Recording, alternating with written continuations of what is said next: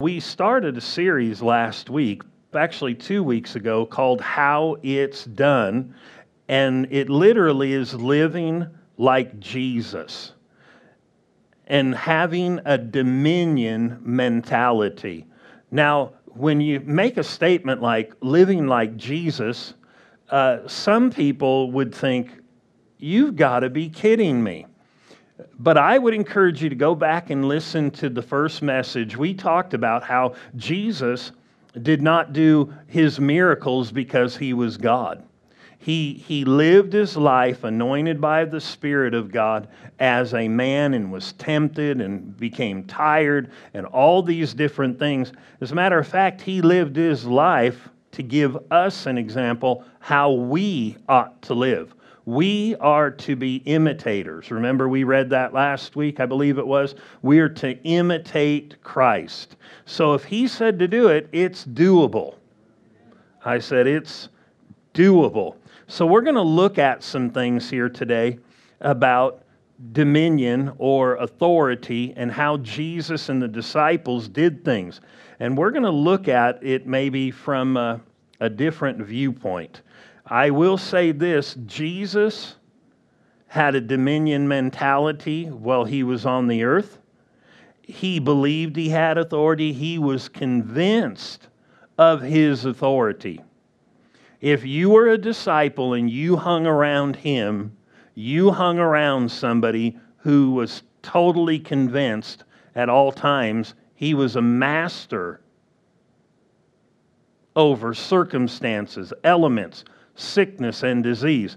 Now, for the religious mind, that sounds like, what are you talking about? We should be a master too? Yeah, we can be. And, uh, but sometimes I think we have religious ideas of how Jesus did these things and how he walked and the principles that he used. I think sometimes people think what he did was more or less magic. You know, just like La-la. That's how it happened. But there were actually principles that we are to follow, that the disciples followed, that they taught people to follow. And so turn with me to Mark's gospel Matthew, Mark, Luke, John. Mark, the fifth chapter. Mark, the fifth chapter. And we're going to look at some different scriptures here about the miracles and that Jesus performed and the disciples, or the miracles that were attempted to be performed. And we're going to look at some things that should give us hope, revelation, understanding about living in authority. And so, like I said, if you hung around with Jesus back then, you would be around somebody who was a master over stuff, and he expected not only his 12 to be a master over things, he expected the 70 that followed him too to be a master over things and anybody else who would believe. And then he commissioned the church to be a master over things, meaning individuals in the church. But if we don't know this, we won't rise up. And I know there's a real sense that there's no time to fool around in the days we're in. The church needs to know these things and needs to walk in them. And so here in, uh, did I say Matthew or Mark? Mark, the fifth chapter, second verse. I'm going to read verse 2, then skip to verse 5. It says, And when he had come out of the boat, immediately there met him, and this is Jesus, out of the tombs, a man with an unclean spirit. Verse 6. And when he saw Jesus from afar off, he ran and worshiped him, or he fell down before him. Then it says, And he cried out with a loud voice and said, What have I to do with you, Jesus, Son of the Most High God? I implore you by God that you do not torment me. Now, the casual reader may just read this and go, wow, this demon was just freaking out and responding to God. No, actually, this demon was responding to authority. But there's something you need to notice, and it's verse 8. It says, For he said to him. This means Jesus had already spoken to this man before he came and said, Are you come to torment me? Before the time, what are you doing? I implore you, don't torment me. This demon was actually responding to Jesus because it said he had said to the man or the or come out of the man you unclean spirit here's an interesting thing Jesus gave a command and the devil didn't come out.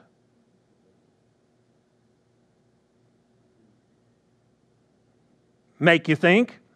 Because it said he had already said it. And so the thing came up and said, Don't torment me. He said, What do we have to do with you? And the devil did not come out. But Jesus was a master over demons. and it didn't make him flinch. He was convinced in the authority he had, so he knew there was a way to, to make this happen. So he didn't stop. How many people have resisted something because they were told they had authority and then backed away?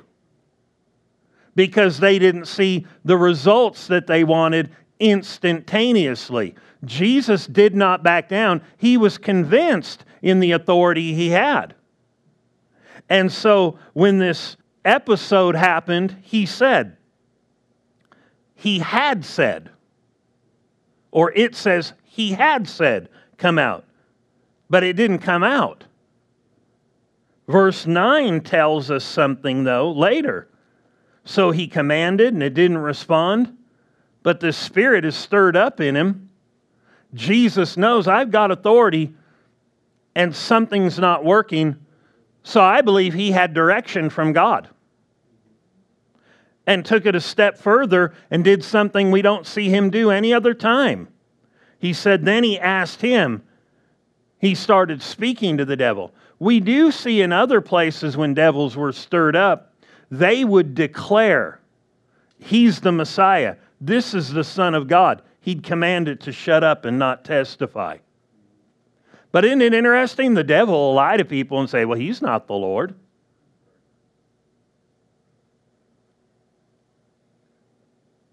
But he is. Then he asked him, What is your name? And he answered, My name is Legion, for we are many. Notice verse 10 also, he begged him earnestly that he would not send him out of the country. In other words, if you're going to give me the boot, because the demons knew that Jesus has authority. Let me tell you this demons know humanity has an element of authority, and demons know that all Christians have authority in Christ.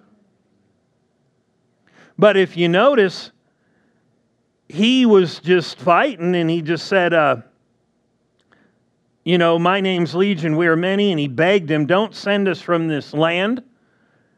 And then verse 13 says, And at once Jesus gave them permission, and the unclean spirits went out and entered into some swine, and they went and killed themselves.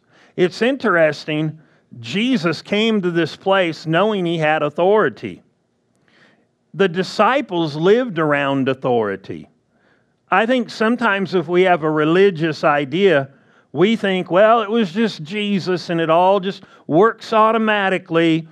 And uh, if you notice here, he made an attempt and it didn't work. He had to make an adjustment. This adjustment, I believe, by Scripture, was based on his sensitivity to his daily walk with the Lord when he approached his situation, uh, I believe he got direction from the Lord, and I can prove it from Scripture. That he, uh, he was a person who fasted. He was a person who prayed. He was a person who was sensitive. And many times when he tried to get people to be sensitive he, to the Lord, he would and to spiritual matters and how spiritual things work. He told Peter, "The spirit indeed is willing, the flesh is weak. Pray, side in with spiritual matters." He told the disciples in another place, "Fast and pray." Why? Turn your back on the senses and become aware of true spiritual realities, don't, don't learn to not be moved by the outside.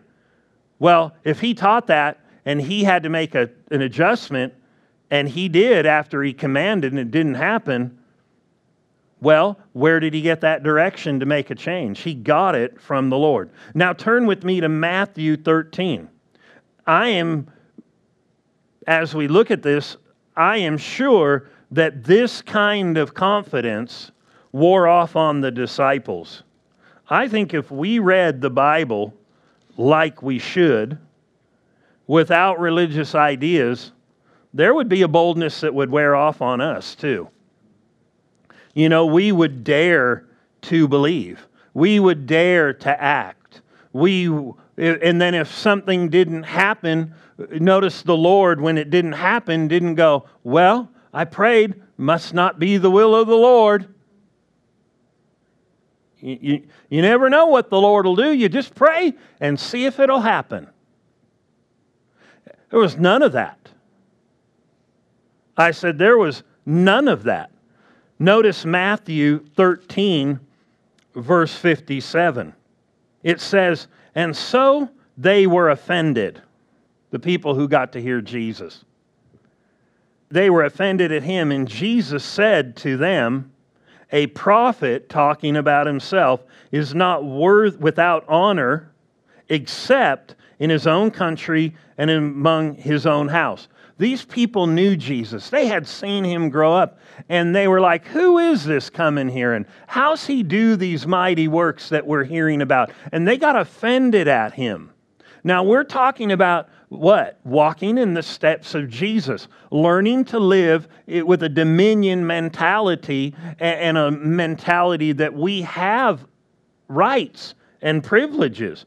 Notice, though, in verse 58, it says, Now he did not do many mighty works there.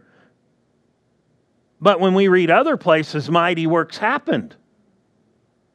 But here, mighty works didn't happen. Didn't Jesus have authority? Didn't he have ability? Mark 6 says he couldn't do them.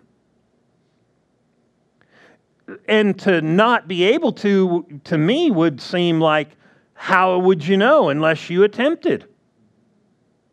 And verse 58 says, Now he did not do many mighty works there because. Well, if he says why, then this is something we should be aware of. If there's ever something that's told that would be a hindrance, we need to look. He said this because of their, not his, their unbelief. What is unbelief? It's not willing to accept the truth that's told. Belief or believing is accepting a word from God's word at face value. Yep, that's it. Doesn't matter. But see, they didn't have belief, they had unbelief. And so this unbelief short circuited the flow of his authority. Now, understand this using our authority on our own lives is one thing, getting it to work in another person's life is another thing. But if you'll read scripture, Jesus knew how to cure that too in people. And it wasn't through prayer, it was through proper types of teaching. And so we need to understand because sometimes people may have a mystical idea of how these things work and they're real practical. And he had authority, and these things did not work automatically for him or on his first attempt. Remember one time a blind guy came and he laid hands on the blind guy and he said, Do you see? And the guy said, basically, no. What did he say? He said, Well, I see men like trees walking. In other words, there's some blurry blobs out there. But Jesus was persuaded of his own ability and rights and authority. And really, we'll talk about this in another message. He was really acting on scriptures that we're supposed to act on. And so he laid hands on him again. And guess what? He didn't go, oh, a little better. He came to full sight. So he was persuaded. He didn't go, well, you know, that's better than nothing. Praise the Lord. No, he was convinced. He believed. And I think it's important for us to know is there a way to get results? Is there a way to do certain things? Jesus got results. And he was teaching us how. Turn to Matthew 10, if you will. I'm going to read one verse here, verse 8. 10, verse 8. It says, Jesus sent out the 12 and said, Heal the sick, cleanse the lepers, raise the dead, cast out demons. Freely you have received, freely give. They just received authority. He said, You got it, you go give it. You got it, you go give it. Now turn to Matthew 17. There's a reason I did this. Most people know that Matthew 17 is further back in the Bible. Matthew 10 is before. Matthew 17 is later. Notice this Did the disciples have authority? Yes, as a matter of fact, when they went out, they came back and they were telling, Man, we got all these results. It was incredible. The Lord didn't say, you know, like you're at work and you get a, a company shirt and He's like, okay, give me those back, you're back. And when I send you out again, I'll give you a company shirt. No, He never took it back. He gave the church authority, never took it back. But if we don't have a mentality where we're persuaded, we won't act like it's so. We'll try to see how it works, see if it will. And that's not a good recipe. Notice Matthew 17, verse 14 says this And when they had come to the multitude, a man came to him, kneeling down to him and saying, verse 15, notice this Lord, have mercy on my son, for he is an epileptic and suffers severely. For he often falls into the fire and often into the water. Notice verse 16. So I brought him to your disciples, and they could not cure him. So they made an attempt. Remember, Jesus attempted and didn't succeed the first time with the madman of Gadara. But he was convinced. What is faith? It's literally holding to a persuasion, just an inward absolute. But see, they had been getting results, so this guy brought, you know, his child, and they could not get results. And I should say it like this they did not get results. Not that they could not get results. And so they're here, and so verse 16 so I brought him to your disciples, and they could not cure him. Now skip down to verse 19. Then the disciples came to Jesus privately. This is later on. And said, Why could we not cast it out? Well, that would be a good question if I've got authority, if I've got dominion, if I've been given the right. That'd be the question I'd ask. But sometimes we've not asked the right question. We've made statements that are not true and said, well, it must have been the Lord's will. Sometimes he will, sometimes he won't. Sometimes he says, wait a while. Where are those verses? And so we've answered where the Lord didn't answer. We should let him answer. And what did he say after they came privately? The disciples came to him in verse 19 privately and said, Why could we not cast him out? Verse 20 says, Jesus said, Well, sometimes it's God's will, you know. If you were like me, you would have got results right off the bat. No. What did he say? He said to them, Because of your unbelief. They quit. Why would you quit? Not persuaded. Now, I'm not teaching people drag something on. Just keep going, keep going. No, no. I'm saying be persuaded. Be conscious more of spiritual realities, which is what our authority is, than just natural things. Notice, for assuredly I say to you, if you have faith, and faith is a persuasion, a confidence, like a seed, a mustard seed, you will say, and don't get caught up in the mustard seed. So many people have spent time talking about mustard seeds, they miss the whole point. We want devils to come out. Don't get caught up in the mustard seed. Well, you know the mustard seed. You know how big a mustard seed? You know what a mustard seed. A mustard seed. Who cares? Pumpkin seed. Size of a flea. Forget that. Jesus, why did ye say mustard seed? And then we're all going to argue about mustard seeds. We want people to be free. So just forget about the mustard seed. Or at least don't put that as a high priority. But it does paint a picture.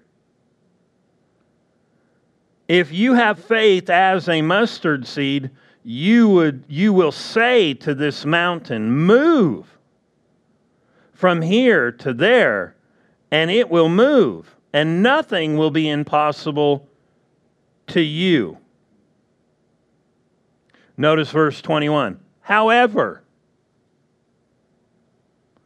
however, remember your question?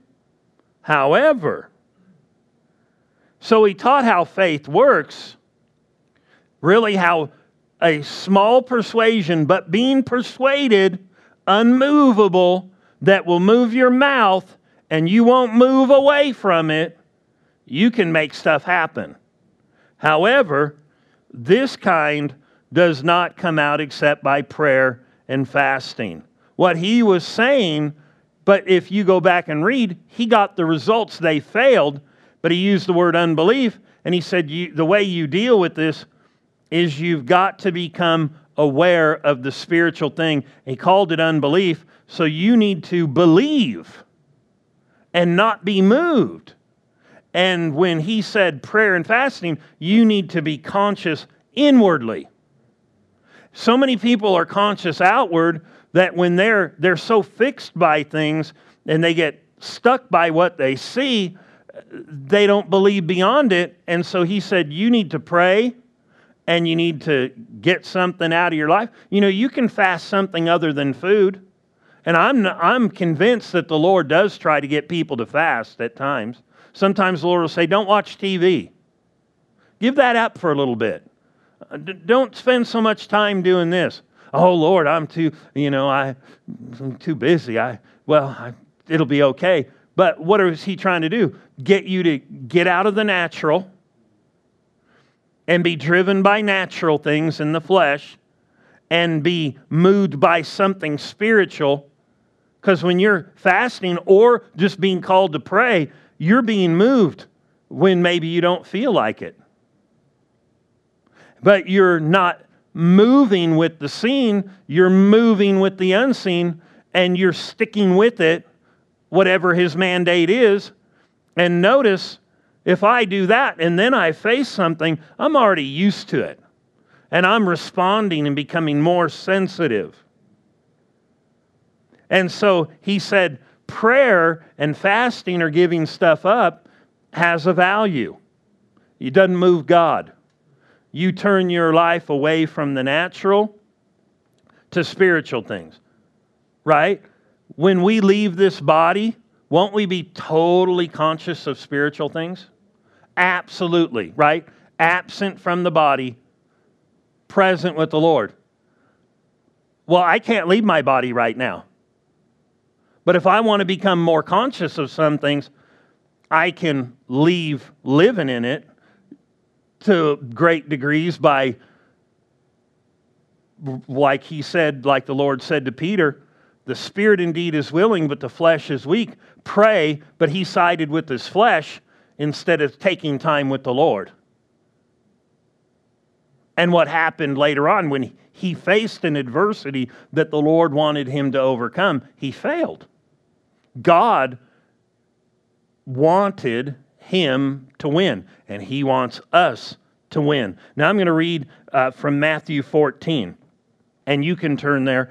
Uh, and we're going to look at one more story how the Lord, the disciples lived around the Lord, and they started getting this mentality we can do some stuff.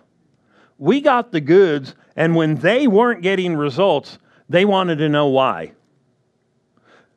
Instead of us going, someday God's going to do something, let's ask Him, what do we got to do to get some results today?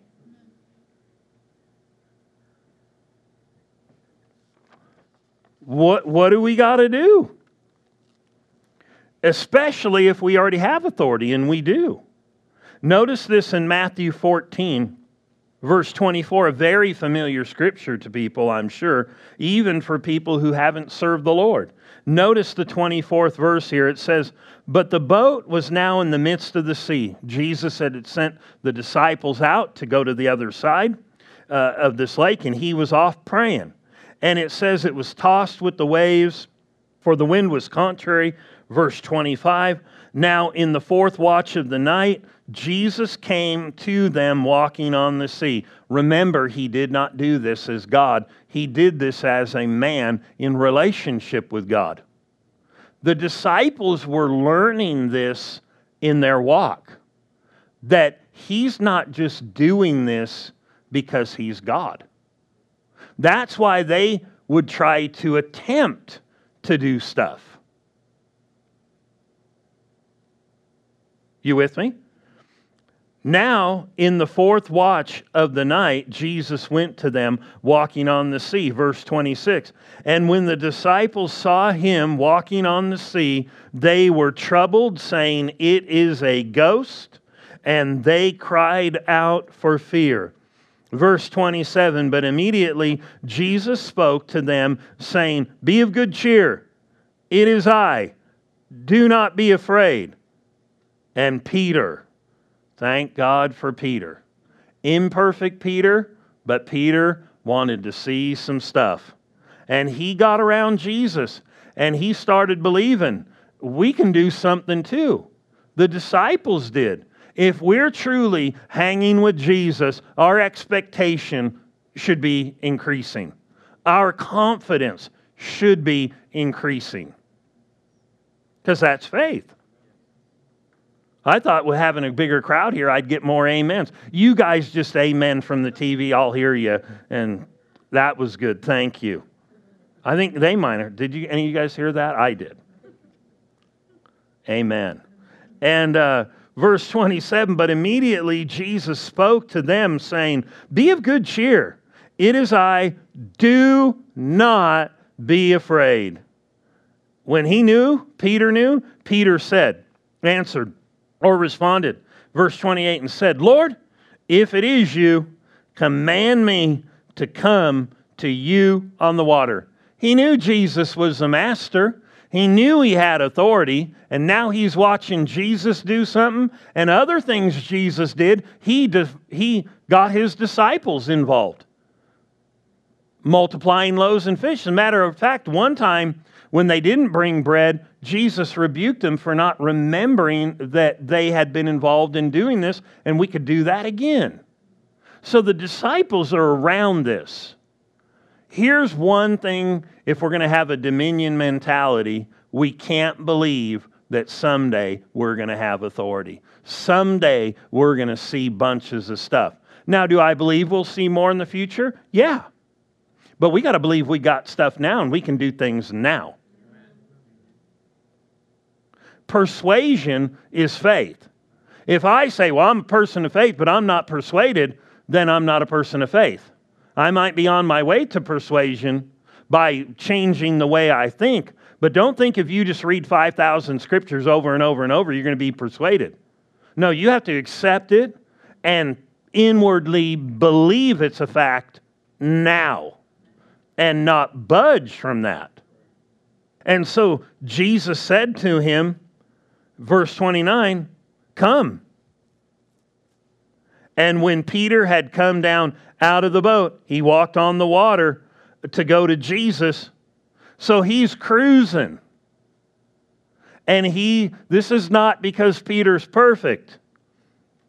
And notice verse 30 but when he saw the wind, that the wind was boisterous, and it already was, he was afraid, and beginning to sink, he cried out, saying, Lord, save me. And immediately Jesus stretched out his hand and caught him and said to him, O you of little faith, why did you doubt? The question or the statement, little faith, why did you, meant that was in Peter's control.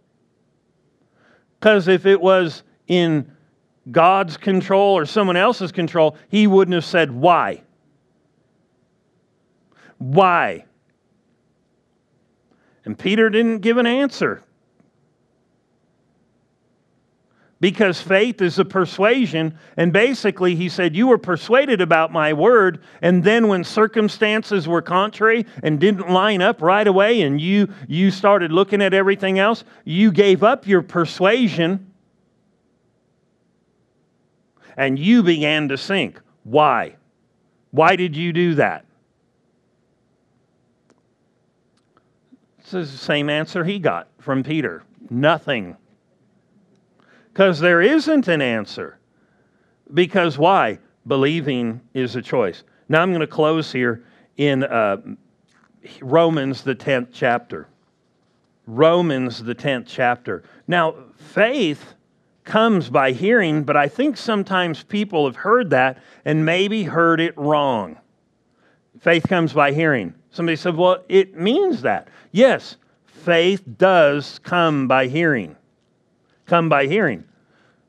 But that doesn't mean it works for you.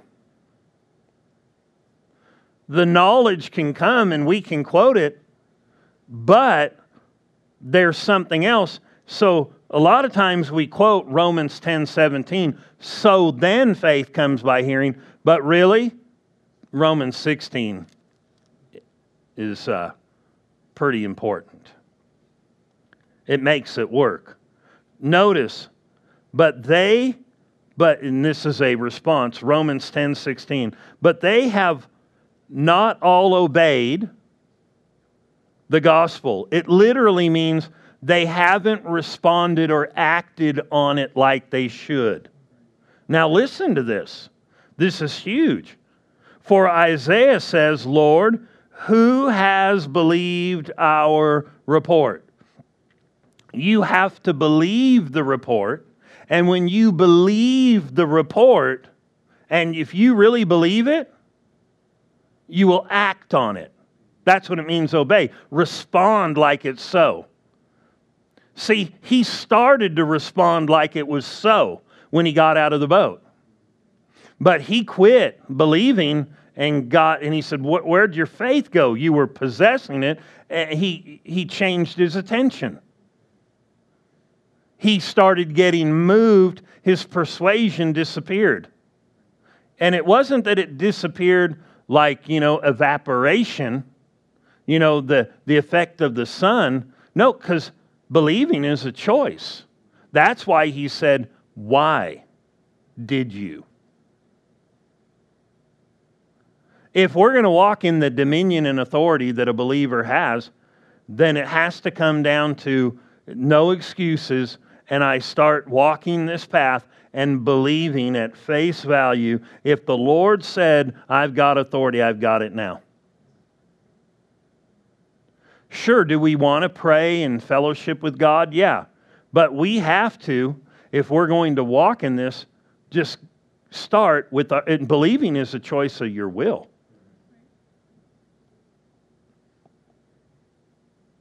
And if I say I got faith, then that means I act.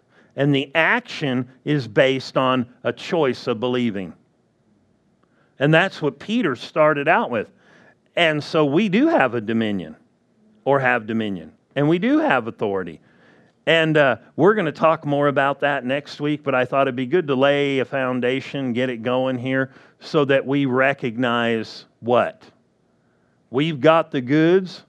Jesus didn't always see results perfectly, and there were reasons, but knowing he had dominion and authority, he did something. You with me? And we need to know. And how are you going to get persuaded receiving the word meekly? Yep, that's what he said. That's what he said. Whatever he said, that's so.